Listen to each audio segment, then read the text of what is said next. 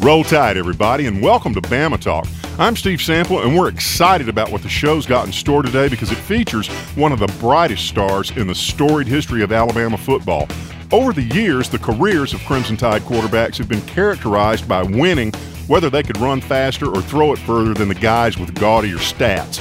They didn't always have the flashiest resume, but by the end of the day, they'd make a play and find a way to win. We've had them in all shapes and sizes with skill sets that were everything from average to awesome. But they all knew that every touchdown was a team thing and that the greatest gridiron glories are all stories about warriors that won because they worked so well together. Alabama's been blessed with success for so long because there's been a string of great signal callers that stretches way back into the 20th century. Dixie Howell played on teams with Paul Bryant in the early 30s that ran the Notre Dame box and racked up wins in the Rose Bowl. Harry Gilmer made the jump pass popular in the 40s and got even more press as a punter and a kick returner. He had a successful pro career and then spent a lot of years as an NFL scout. Bobby Skelton was one of Coach Bryant's first quarterbacks in the late 50s. He was small but tough and talented. Now, he played on teams that struggled in those last years under Coach Whitworth, but he was a gamer. He later became an NFL official and worked up until just a few years ago.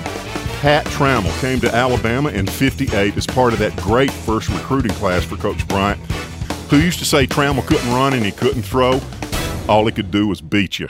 Pat Trammell quarterbacked the Tide to a national title in 1961, and he may have been one of the best leaders any Tide team's ever seen. When he died of cancer at the age of 28 in 1968, Coach Bryant said it was the saddest day of his life. Joe Namath the Beaver Falls Bomber. Started as a sophomore in 62 and taking over Trammell's number 12 jersey, raised the bar at Bama with a talent level that rattled cages all over the country, ability that caused Bryant to call him the greatest athlete he ever coached.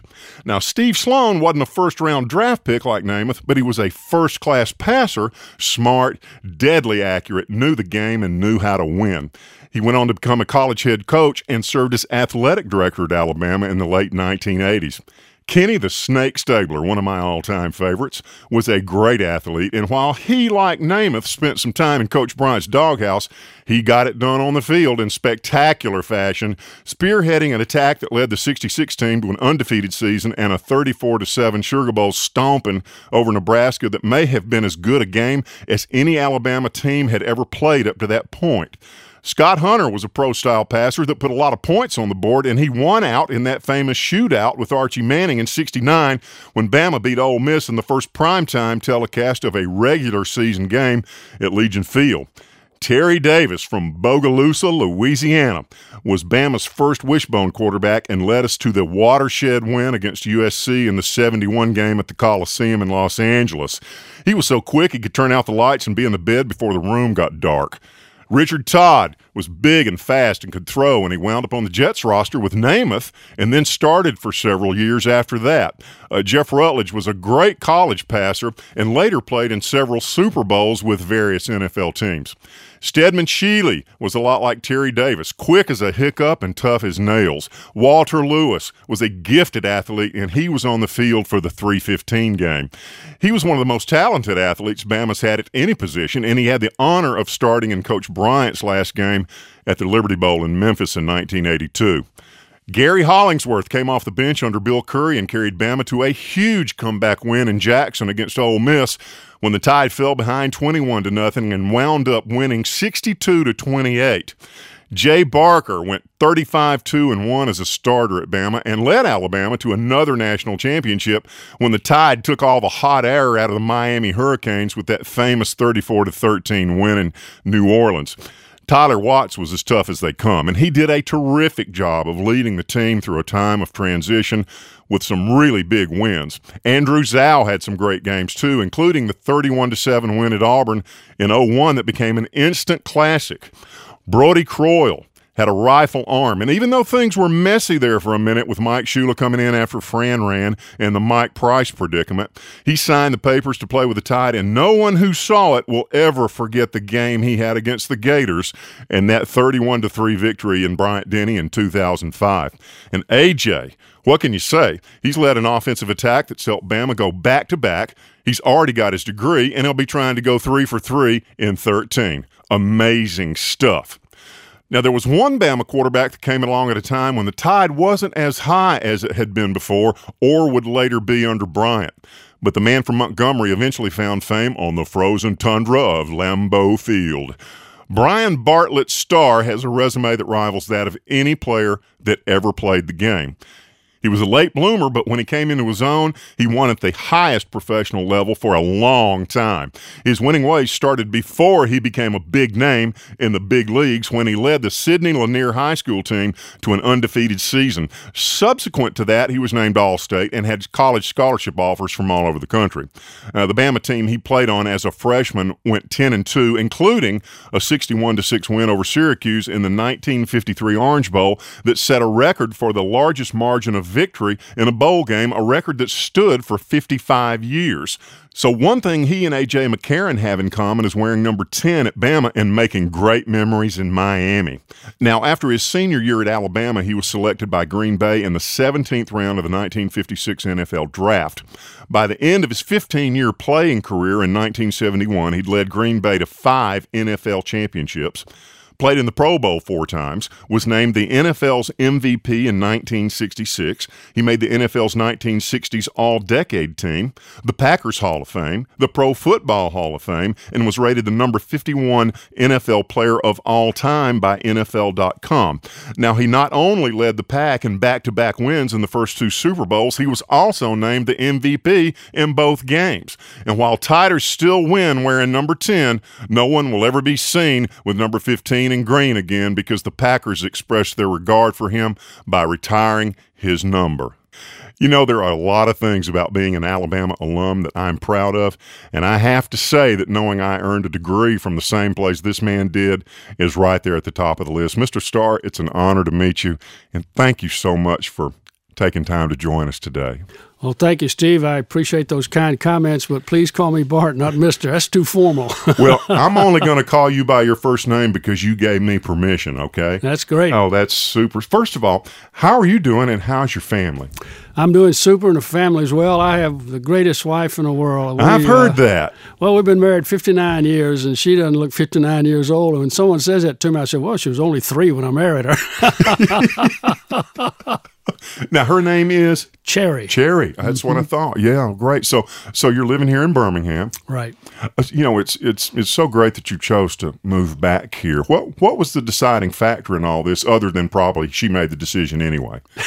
the cold weather in Wisconsin. we lived there 30 years and we were in our 30th year up there and we were standing in our front uh, by the front window in the living room and I'll always remember this. And she said, Guess where I'm going next month? This was in late December, mid- middle December. And I said, Where? She said, Back to Alabama.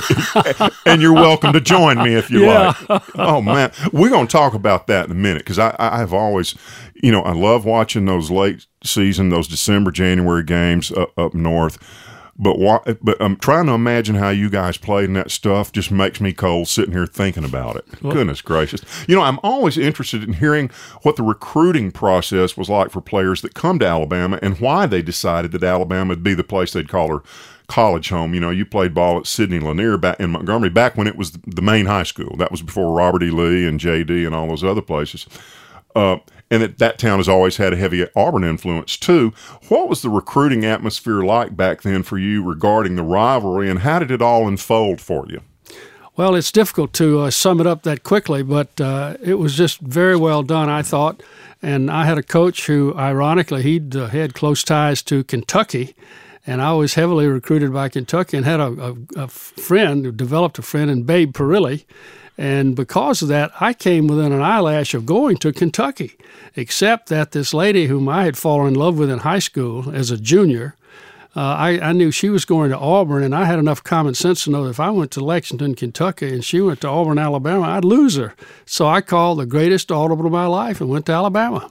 Well, now what? Okay, now she, but she she was planning on going to Auburn, but what what came into the mix that made you decide to go to Tuscaloosa? Well, I, I could uh, with a I could oh thumb a ride with somebody or do you. something and go back and forth. Maybe even meet her in Montgomery. Maybe even go as far as Auburn sometime, and just to stay in touch with her because I knew that someday I wanted to marry that lady. There you go. Well, so um, it didn't take you long to call that play, huh? That that offensive coordination was set in place pretty early. So she actually went to Auburn. Yes, she while did. you were in school at Alabama. Yes. Oh, a tale of two cities. Goodness gracious. You know, Alabama actually played a few games at Crampton Bowl uh, there in Montgomery up until the 50s. I know we played Kentucky there at least once, by the way, and Southern Miss several times. You know, in some ways it seems kind of odd we played there, but in the early 50s, like we, we were talking about this just a few minutes ago, uh, Denny Stadium, as it was called then, Right. still only seated about 25,000, which is what Crampton Bowl still seats now. Uh, what was it like having Alabama games in your hometown? It was a giant thrill. Uh, I would just be uh, numb going out to the to the ball game in a in a car with somebody and knowing we were going to be able to sit there and have decent seats. It was just just a thrill that's hard to describe. And, and you know, uh, for for folks that haven't been there, uh, as wonderful, as amazing as Bryant Denny is, Crampton Bowl has possibly the best sight lines of any stadium in the state because uh, the stands run parallel to the sideline. That's not concave, so you're very close to the field, and it's a very steep grade. Uh, so if you're on row 20 or 25 on the 50 yard line, you're almost looking down at the team. So the, the sight lines are really great. If you ever get a chance to see a game there, it's it, it's great. You know, 60 years later, Bryant Denny seats 101,000 people, which is 8,000 more seats than the population of the city. And in the, and in the last six years, we've had 5,000 500,000, 16, 530 feet fans, over 500,000 fans attend the spring game for an annual average of 86,000 for a day. Wow. I think every player that ever suited up played a part in growing these incredible game day gatherings uh, that we have there in Tuscaloosa. What's it feel like to look at this amazing thing that's been built by Bama and know you helped make it happen? It's it's a humbling effect because you were pleased to have been a part of it, and at a time when there you weren't receiving that much attention about it because we weren't performing to the level that, that, that they do today and have the, the record out there for everybody to be focused on. But it's just a, a joyful thing to think about. Do, do you get to go to attend any games occasionally? Oh yes, no, we're down there for a lot of games. Oh man, that's it's. we have season tickets, so There you go. Bart Jr. has the tickets, and occasionally he'll let us use them. Well, that that's one. I'm just kidding. we're we're down there every time we want to go. Oh, that that's super. You know, you played your first years at Bama under Red Drew, who had taken over for Frank Thomas, who was one of our great coaches. You know, you don't hear much about Coach Drew because he kind of got caught in that span between Thomas and Bryant. And I have to admit, I don't know a lot about him, although I know his granddaughter, who still lives in Tuscaloosa. She's a friend of mine. What was he like, and how does he fit into the big picture you have about Bama over the years? Fill us in on that. Well, he was a good coach. I thought he was well organized, had good assistants. And I think just because of the timing of when he was there and so forth and the record around it, that he just never received enough credit for what he was doing because he was building some good people there, I think. Well, and he had a pretty good overall record, the kind of record most schools would settle for in a Right. heartbeat. Um, and, and, and again, uh, that run that Wallace Wade and Frank Thomas had had for really about 30 or 40 years was, was pretty strong. So there was some momentum built into it. What, what was it like playing at, playing at Alabama when you got there?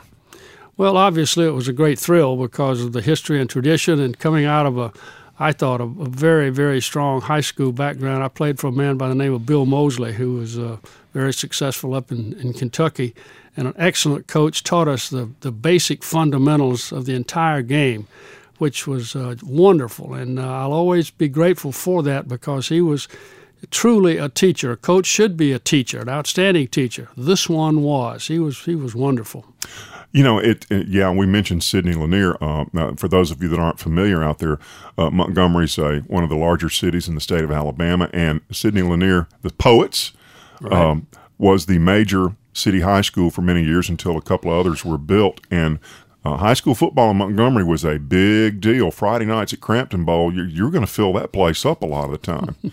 and the rivalries they have there. And it's it's kind of a shame that that's fallen off a little bit in the, in the last few years. It's funny how sometimes the college game has gotten bigger, the pro game's gotten bigger, but in a lot of ways, the high school game, at, you know, the, the the game at the community level.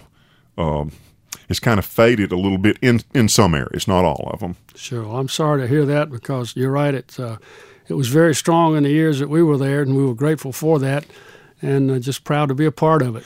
When you were in Alabama, what what was the, you know, you you obviously played quarterback and and kicked. You were punter. Mm-hmm. Uh, did you do any kick returning? No, I wasn't good enough to be a kick returner.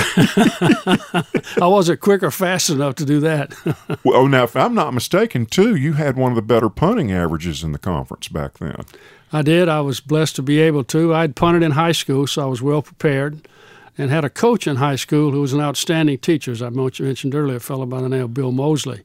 And uh, so it, it, was very, very helpful to have had that kind of preparation going to Alabama. Well, I know a lot of coaches these days, especially, don't like the idea of their punter being out there trying to tackle a returner, especially if that punter's the quarterback. But I've always thought having your quarterback as your punter really created a lot of possibilities and put a lot of stress on the defense because they've got to defend every possibility every time you go into punt formation. Absolutely. If you were coaching, would you use some kind of philosophy like that. I mean, once you get to midfield, you don't need somebody to kick it 60 yards and give them 20 by put by, by kicking it for a touchback.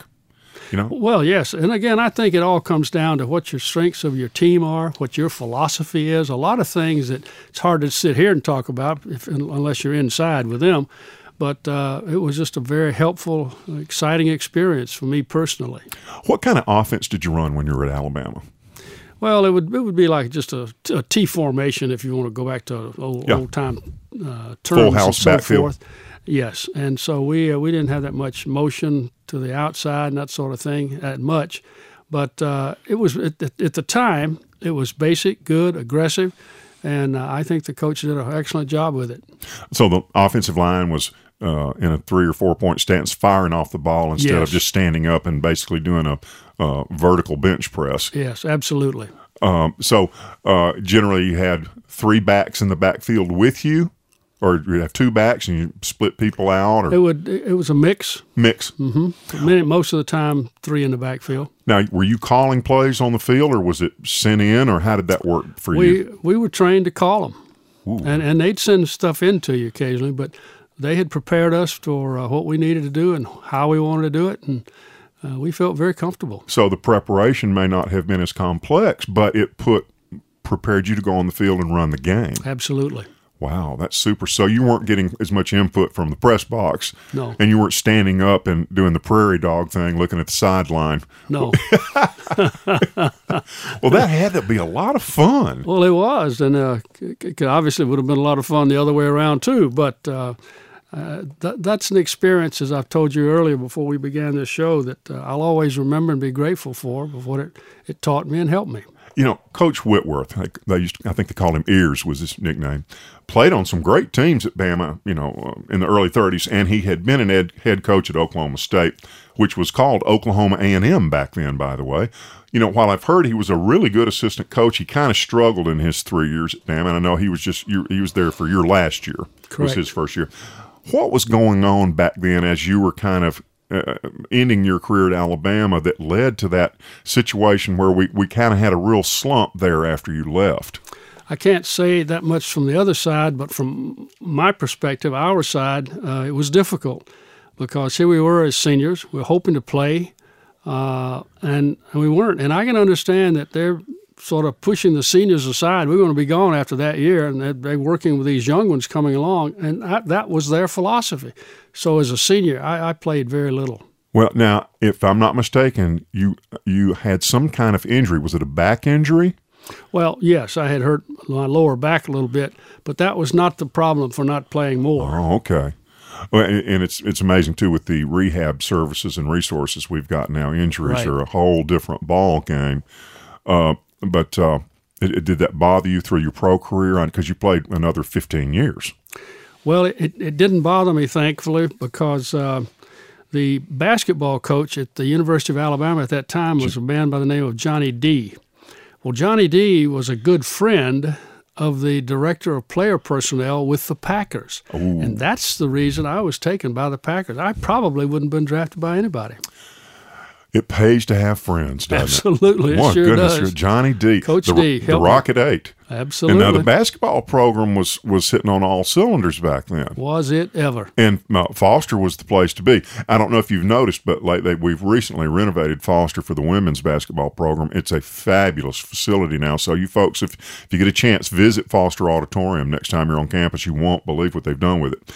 You know, you played with some really great players at Bama, even in years where the record wasn't all that great. If there had been the amount of media coverage back then we have now, they'd have been celebrities. Bobby Marlow.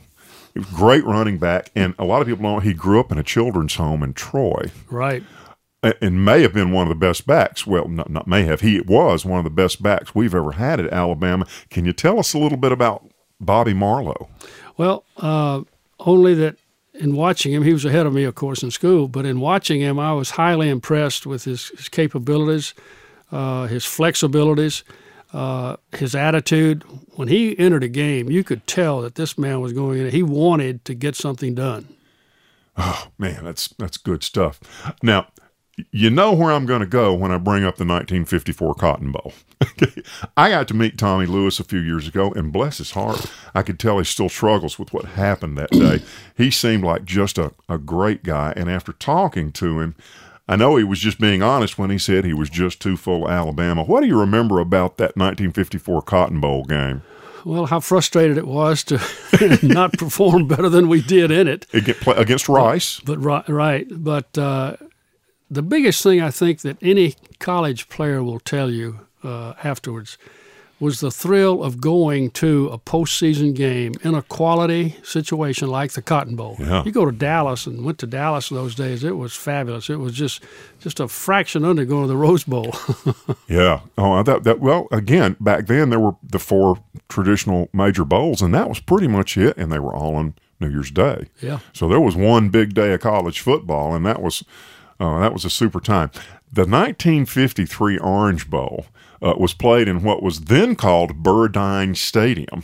Uh, and you guys had a huge win against the Orange Men from Syracuse. In those days, scoring 61 points against a major college opponent was almost unheard of. That had to be a lot of fun, too. What was that day like in Miami for a freshman from Montgomery? Probably the greatest thrill you could ever describe or attempt to describe because uh, to win a game by that many points is just incredible. It's hard to even imagine. Now, I, I believe Corky Tharp played in that game. Mm-hmm. Hootie Ingram ran, I believe, an interception back for 80 yards in that game. Now, It was quite a while, quite a distance. I'm, I don't remember the exact distance, but and uh, he, uh, now, of course, Hootie Ingram was later athletic director for a while. In fact, I spoke to him when he was at Florida State and was asking him to come back, and, and he said he wanted to. Oh gosh, this has been 25 years ago, but uh, there were a lot of great players in that game, and, and again. Uh, that record, that margin of victory, was a school record in a bowl game and a national record for the margin of victory in a bowl game that, like we were saying a minute ago, stood for 55 years until 2008. wow, Uh, so that that must have been an amazing experience. it was. Uh, you know, there are a lot of guys with Alabama ties you ran across in the pros. You started out with the Packers, like you were saying, splitting time and getting to know uh, Babe Parilli, who co- played for Coach Bryant at Kentucky. Uh, the Packers indoor practice facility was later named for Don Hutson. Uh, and uh, you coached Scott Hunter later on. Yes. uh, when you're the head man at Green Bay. And Green Bay's a smaller community, a little like Montgomery and Tuscaloosa to some degree. Did that make moving across country and the the adjustment to pro ball any easier? Well, it was a, just a, a great adjustment, I thought, because of the quality of the of the community, and within just a matter of very short time, you could pick up on the excitement, the interest, the uh, uh, just the greatness of the people, of how they supported their team. If you were to go to Green Bay, Wisconsin today, of course the stadium is gorgeous, but if you were to go even today, after all of the improvements and so forth have taken place, and you look around, and you think, this is a team in the National Football League because of the size of the community. The community is small. Uh, You're absolutely right. I had the distinct pleasure uh, in 1998. Uh, a friend of mine uh, made a trip up to Wisconsin.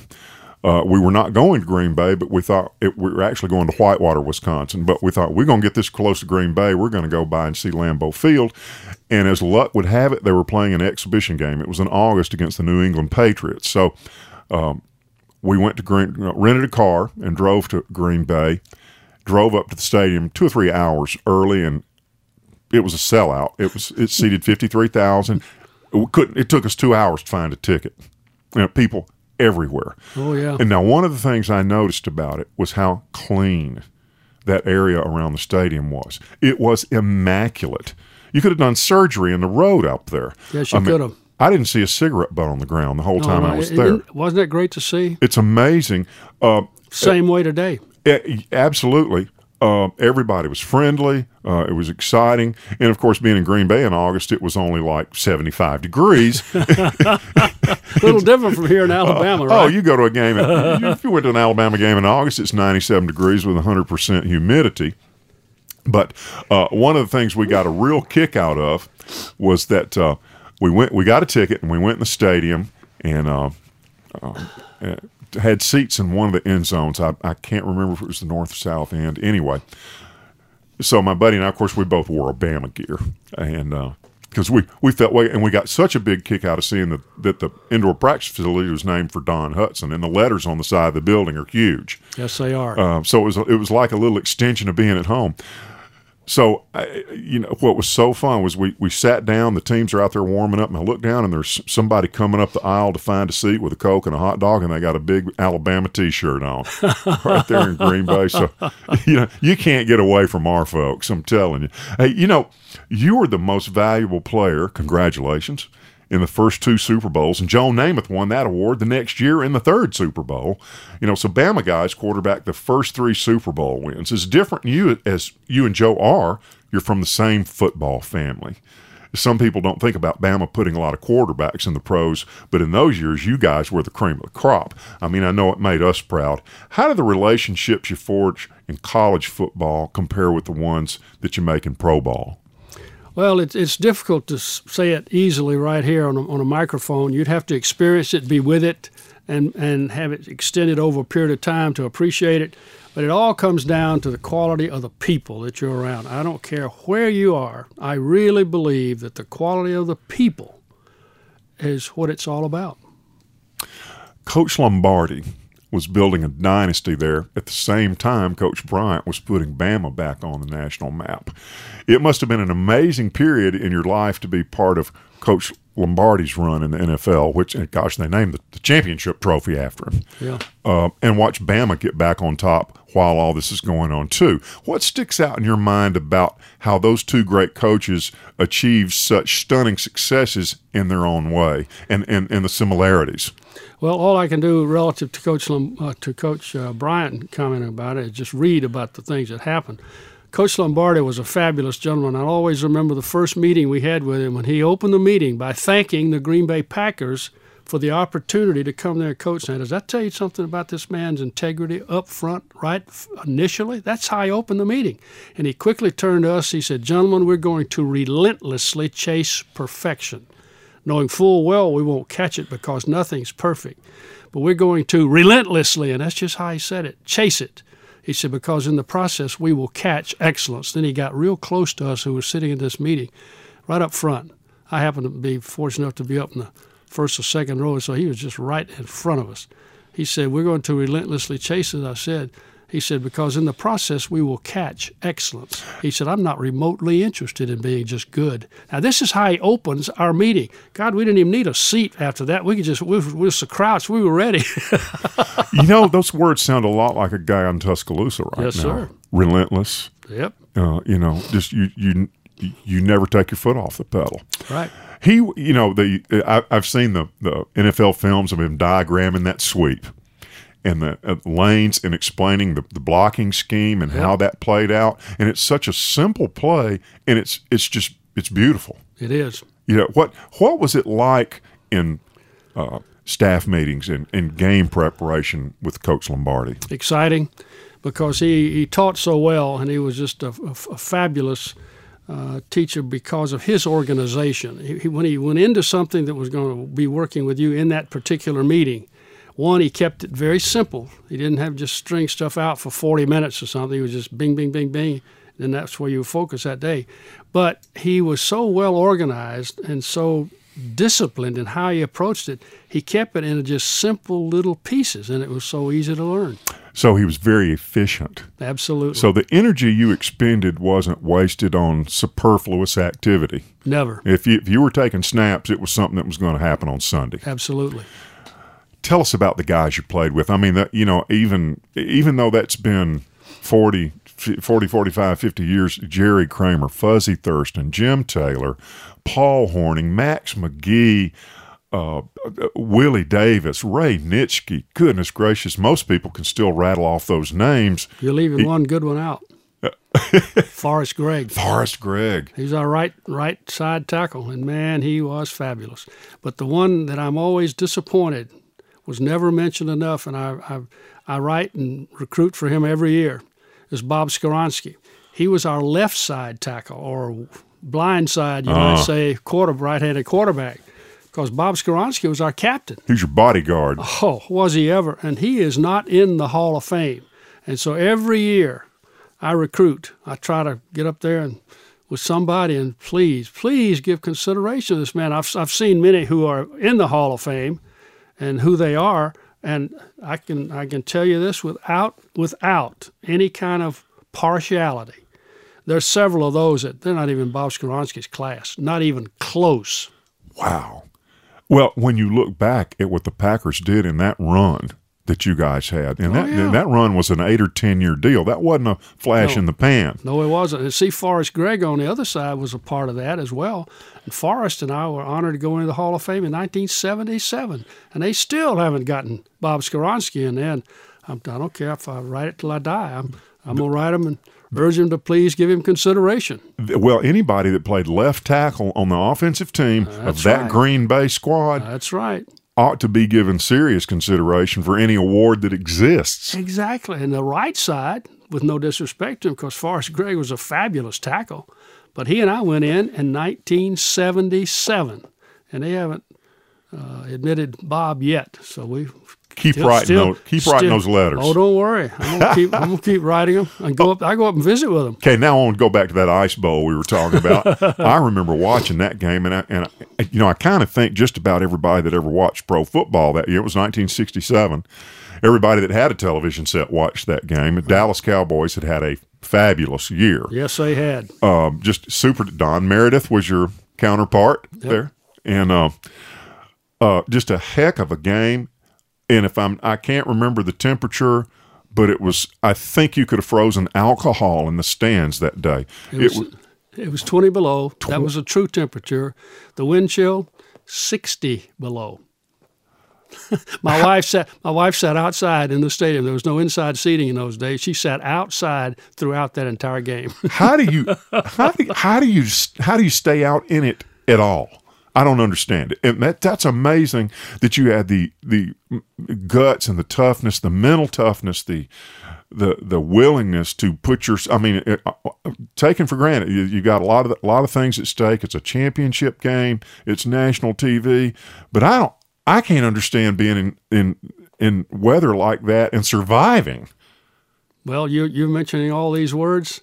I think it comes down to attitude. Because when your attitude is where it should be, you work your way right through it because that's what you're focused on. You're not. It just it takes that weather and all that other stuff out of your out of your mind because you're focused on what you have to do. That's your attitude, and when your attitude is that strong and that good, you just go get it done. Well, and that's why you won all those other games That's too. exactly right. That's amazing. But now, uh, just to nuts and bolts. You got a football uniform. A football uniform's not really designed to hold heat in. No, it's what, not. What did, did you? Were you wearing long johns? Were you? I mean, what did you do to try? Was there any? I mean, obviously, there's not a room. You can't wear a whole lot of extra clothing uh, under a football uniform. What did you do to try to help get deal with that cold? Well, you, there wasn't much to do except to wear a, a sort of a light sweatshirt type thing underneath your Uh-huh. your jersey. That's what we had. Wow. Now I remember the field being frozen so hard that cleats weren't digging in. Not well. The, the longer the game went along, the tougher it became. It became game. The field became as hard as this floor that we have our feet on right here. Oh my goodness! And of course, now the play down on the goal line, and they you watch the the clips of it, and Dallas's defensive lines, you know, trying to look like a pitcher, trying to uh, dig a little trench to Oh, uh, push off in. Yeah. You know, but you guys got the push and you guys made the block side. Did you go over the? It was a gap on the right side. Is that correct? Well, we didn't call it by A's like that, but uh, that was basically where we ran. Yes, because Dallas had a great defense, had Yeah. a great team. Doomsday. But we uh, were, but we saw in preparing for them, and then earlier out in the field a couple of times on short yardage, we saw this play work, and so we knew it could. Just the footing down there was that was the problem. But uh, Jethro Pugh was an outstanding defensive tackle for the Cowboys, And huge. and huge. You're come, you're ahead of me because see, the Cowboys had developed what we labeled a submarine technique on defense on short yardage. All right. They charged so low that you couldn't block them. All you could do is fall on them because they just charged right down on the ground. Couldn't get any leverage. No, you couldn't, except for one guy. Jethro Pugh was so tall and so big, he couldn't get down that low. And we saw that. And we had run it two other times out in the field and, and run it, oh gosh, at least gained at least three three yards. So we knew the play would work. The problem was down there near the goal line. It had become so hard and slick. As I said, it's like this wooden floor we're on right here sitting on that we knew we had to be able to get it in in that, in that particular play. And so we uh, we called this this wedge play and turned to give it to the our fullback, which is a normal thing. And the fullback was slipping and sliding. He hardly got back to the line of scrimmage. I flipped the formation around so that it wouldn't look like the same formation, but basically ran the same play. Fullback slipped again and didn't get up there. So I took a timeout and I ran to the sidelines and I said, Coach, there's nothing wrong with the play. I've talked to the linemen. They can get their footing. But I said the problem is the backs can't get up there. They can't slip. Um, I mean, they're slipping and sliding. I said, and I stood up in front of them. I said, I'm standing like this, up like this, with my feet parallel, just in a normal stance while I'm under the center. I said, I can just shuffle my feet and lunge in. So help me. This is what Coach Lombardi said and how he said it. He said, then run it. Let's get the hell out of here.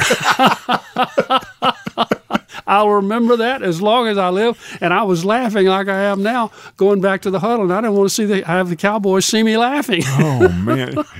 and there was an Alabama guy on the other side of the line named Lee Roy Jordan wearing Oh, number yeah. fifty-five for the Cowboys. Yeah. Oh wow, that was. Gosh, I went in by a good yard and a half. Eh, oh yeah, yeah. We've we, well, we've all seen the clips a million times. But I tell you what, I bet there was there weren't many times it felt as good to get back in that back in that locker room as it was that day. It- You're absolutely correct. It was oh. fabulous. Oh, no, okay. Then you wind up playing in the first two Super Bowls. Now back then it was called the World Championship of the National of the National Football League. or, uh, Exactly. the Super Bowl name didn't come until a little bit later. Right. Uh, played in Los Angeles Right. against the uh, Kansas City Chiefs. Right. Tell us a little bit about that first Super Bowl. It was very exciting. I, I'll always remember that we had no way of knowing how it was going to be received by the people around the country or whatever. But when we went to our media day uh, early in the week, we first got there. I, I just had a feeling it was going to be truly spectacular someday because we had never, ever seen so many media people before a championship game in our lives. Yeah, and, and that Kansas City team had a lot of great athletes. Did they ever? oh, super athletes. You bet they it did. wasn't a close game though. No. Execution. Well, it, it, that's all. That's what it comes down to. Now, there's some stories. I don't know if they're true or not, so we'll we'll depend on you to clarify this. That, uh, uh, for instance, Max McGee uh, enjoyed his stay in Los Angeles a little bit Yes, more than, than a little bit more than some, and that he was uh, uh, he had to kind of pull himself together to play the game, but he wound up having that one-handed grab for a touchdown. Uh, tell us a little bit about Max McGee and his preparation for that first Super Bowl. Well, Max was one of those interesting guys that uh, uh, he he found a way to kind of bend and lead and ease around curfew times, and so I'll always remember the day of the game, going down the morning of the game, walking up to the front desk to pick up a paper, and I'd have to glance to my left through the front door of the hotel there. And here comes Max through the door at 7 a.m. And my first thought was, oh my God, here we are, the greatest game, biggest game in our lives. And he's been out all night. And he had been, but typically of Max, when he had to come into the game, when Dowler got bumped around there and injured a little bit for a while, he played like gangbusters. But Wow. that was Max McGee. It's amazing.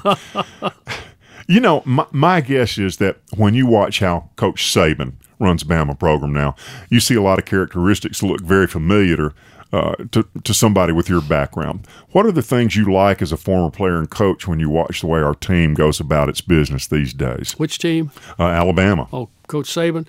Uh, I like the organization that you can sense and, and pick up on very, very quickly. You just see that this man has been extremely well prepared. He has those guys ready for every situation. And I think you have to admire that because that takes a lot of practice, a lot of organization, and a lot of coordination with all of your other assistant coaches and the players so that it's a, a, an effort, a team, truly. Because I, I, don't want this to sound corny, but I've, years ago, uh, I read a statement by someone, and I think Coach Lombardi actually had said it at the time, but he said, Team, together, everyone achieves more. And it's so true. Together, everyone achieves more. What a great word. Isn't it? Man, that's super. You know, you played behind, like we, like we were talking about a minute ago, a great offensive line, a Hall of Fame offensive line at Green Bay. Uh, Alabama had a tremendous offensive line last year. Does the football player in you ever think about how much it fun, fun it'd be to play in Bryant Denny now with the kind of players Coach Saban's putting on the field? No, I just admire the the players that they have, the coaching that they've been receiving, obviously, and just admire being a be a fan watching it up there. Yeah. Uh, we were grateful for what we experienced when we had it, but I like to see those today experiencing those same type same type of things. You know, there's always a lot of talk, especially in the media, about how the game's supposedly changed and evolved this way or that way. But at the end of the day, almost every year, the teams that can run the ball and stop the run, uh, be ahead in the takeover ratio, teams that can block and tackle, they're the ones that come out on top. In spite of all the things that have altered the way the game's played now, have the core concepts that create success really changed at all? Well, it's hard to say because unless you're an insider, in quotes, I think it'd be tough to know. Yeah. You know, uh, because we're on the internet, uh, Bart, Bama fans all over the world get to listen to the show, and I know they're going to have a great time hearing what you have to say. I know I am. As a former player and coach, and as an alumnus of our university, are there any things you'd like to say or suggest to our Alabama football family out there all over the world? No, I'd just like to uh, plead with them, urge them, challenge them to remain the qual- excuse me, quality fans that they are because that school, any school, needs that. And so keep it up there. Keep it very, very high, as high as you can make it, and they'll love you for it. Bart, we got to go, but I want to tell you how much I appreciate you coming by and how much I appreciate you taking time to uh, visit with us today. Would you come back and be on the show with us again sometime? I'd be delighted to. I've enjoyed being on the show with you. Well, you uh, be sure and tell your family hello, uh, that we wish them all the best, and roll tide. Absolutely. and go Packers. Hey, we're going to take our final time out to tell you about the other options at bigbrainsmedia.com because we want to make sure everybody knows about the other shows. If weather's your thing, we got the king. James Spann is the man meteorologists want to be like when they grow up. So get hooked up with Weather Brains. The ladies make up a large part of our listening audience, and we have a show specially suited to their sensibilities. We want to invite you to join Jenny and Heather on Eavesdrop. They're talking about all kinds of situations females face in a setting that's real, relevant, and relational. You'll love it. They're great. Just Talking It Up does just what the title says. So they're kind of like Big Brains Media's box of chocolates. You never know what you're going to get, so surprises are standard fare. Worldview matters likes to look at situations that spark conversations that frequently focus on the contrast created when temporal agendas clash with eternal considerations. High School Heroes is a show hosted by two teenagers talking about things teenagers like to talk about, and the response has been awesome. Great kids having a good time. If you've been through breakups or you're dealing with the devastation of divorce and broken homes, our newest show, undone, redone, maybe just what the doctor ordered. Trey and Melody talk from experience about the flaws that fracture families and how faith can facilitate healing and restoration. We're about to launch a new show that'll be all about pro sports, so if you like keeping up with the major leagues, stay tuned in because it'll tip off real soon. And we're having a ton of fun with our Bama Talk Facebook page, so we want to invite you to check it out and chime in with feedback and photos. And feel free to share any pics and posts you like on the page because it's all about Bama. So if you have friends that are fans that haven't found us yet, pass the word. If you enjoy the page, hit the like button and let us know you're out there. We want to be able to brag about having Bama fans from all 50 states and all five continents. You're Dixie's football pride, but we're talking Crimson Tide worldwide.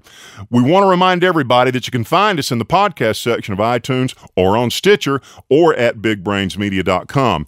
Listening to the show is free. The downloads and subscriptions cost absolutely nothing, and when you hit the subscribe button, it saves and stores every show so you can listen to any episode anytime you like, as much as you like, at no charge. There's also a free podcast app available for your smartphone or mobile device so you can listen to the show on the go. You know, like when you're watching news clips of Bama beating Auburn in gymnastics for the 106th consecutive time, or while you're looking for a 12 year old to tell you how to download Bama Talk to your smartphone, or while you're making videos of your dog gnawing on his new leprechaun chew toy.